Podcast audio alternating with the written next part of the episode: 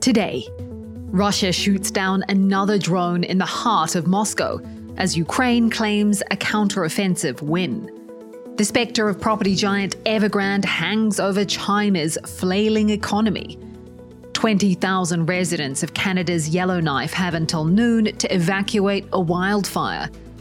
And fans gear up for the Women's World Cup final after a tournament of shocks.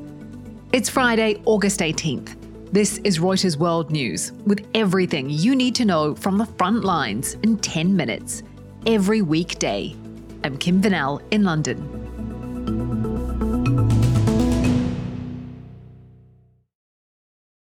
We start with the headlines making news around the world.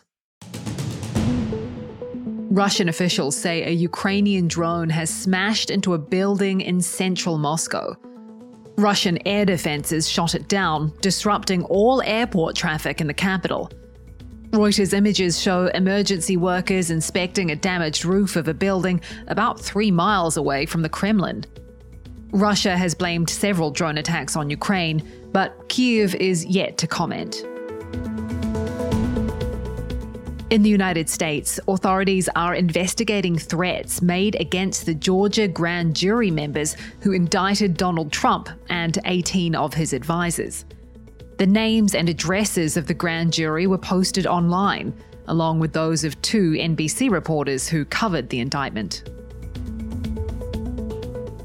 The head of Maui's emergency management has resigned. The sudden departure of County Emergency Management Administrator Herman Andaya comes the day after he defended not using outdoor alert sirens. A statement from the Maui County Mayor cited health reasons. Police in Pakistan have arrested two Christians under the country's blasphemy laws, accusing them of desecrating the Quran.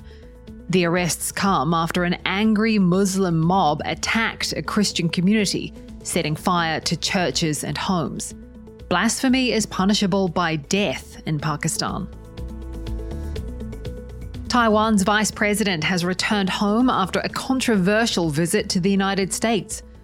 Beijing has condemned the trip by Vice President William Lai, and Taiwanese officials warn it could prompt more Chinese military drills near the island.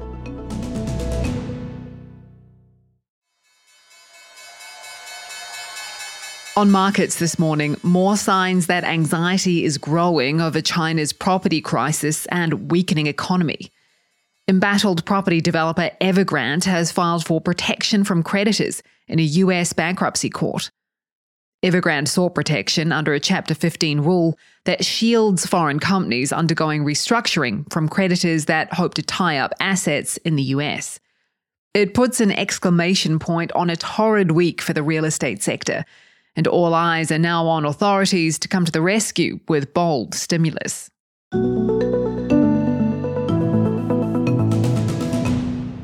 Ukraine has claimed new gains in its counteroffensive against Russian troops. The military says it's retaken the town of Urozhaine in Donetsk, the first village Ukraine has recaptured since the end of July. As it pushes south toward the Sea of Azov, Kiev says it's trying to split Russia's occupying forces in half. Reporter Max Hunder is in Kiev with what we know so far. Max, what's the latest? Ukraine is making slow progress. Ukraine captured a village this week in the part of the front line where it's probably had the most success of the counteroffensive. It's captured several villages there in the last couple of months which is obviously good. You know, Ukraine celebrates every settlement it liberates. However, just to put this into context, the last village to be liberated before the village that was liberated this week was two weeks ago, around that. Now, if you consider that rate of progress to be one village every two weeks, you realize how slowly progress is going and how laborious an effort this is. I mean, Russia's just too well dug in. They had a year to dig in they constructed uh, very, very strong lines of defenses. Is there any gain which would be a turning point for Ukraine? So, if Ukraine reaches the Sea of Azov, that will be the turning point in the war at this point. I mean, that would be devastating for Russia because that would mean that the land bridge to Crimea is cut. but we're really far away from that. I mean, there are other milestones along the way.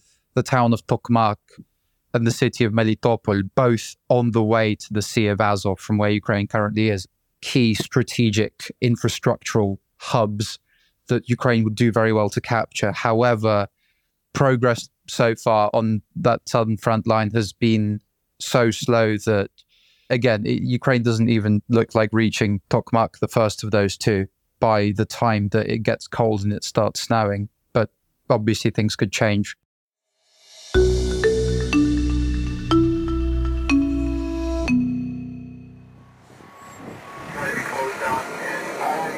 The 20,000 residents of Yellowknife have until noon today to evacuate their northern Canadian town.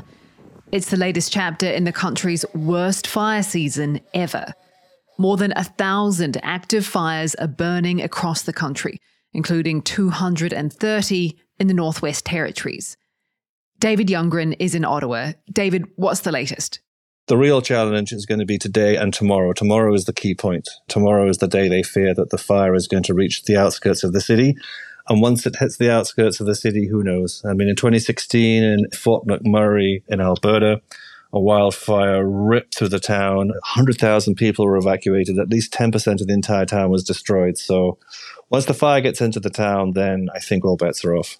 Why did authorities order a full evacuation three days ahead? Because we are talking about an exceptionally remote part of Canada. I mean, the Northwest Territories is like 1.5 million square kilometers and only has 46,000 people, which means the infrastructure is limited. So they ordered the evacuation of Yellowknife because there's only one road you can take out of the city, and that goes to the west and then down to Alberta. So if they'd waited longer, I think the fear would have been that there would have been literally physically no way to get people out. How bad is this wildfire season compared to the past?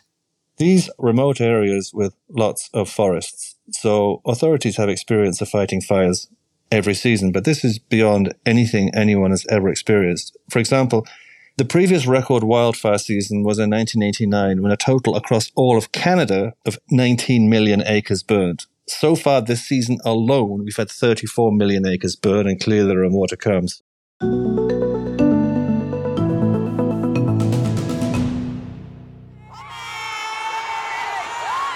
England plays Spain on Sunday in the culmination of what's been an historic Women's World Cup.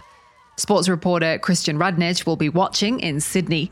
Christian, firstly, how's the mood in Australia after the Matildas' loss? Yeah, it was a massive heartbreak for co host Australia to go out against England, but there's a huge amount of pride and love for the Matildas. More than 11 million people watched the semi final against England. That's the most watched TV event in Australian history. It's been a World Cup of shocks, hasn't it? I mean, two times champions Germany going out in the group stage, and then, yes, the USA the uh, reigning champions going out on that penalty shootout to Sweden. And now the coach has resigned, and they've really got to pick themselves up quickly because, of course, they'll want to do well at the Olympics next year. So there's a big job to be done to replace, especially some of those veteran players who will be leaving the squad, such as Megan Rapinoe, and finding a way to get back amongst the elite on the world stage. What about the matchup for the final? Despite it being an all European clash, these are players that are, well, they're the best in the world to have got to this stage. On Spain's side, you have two-time Ballon d'Or winner Alexia Putellas.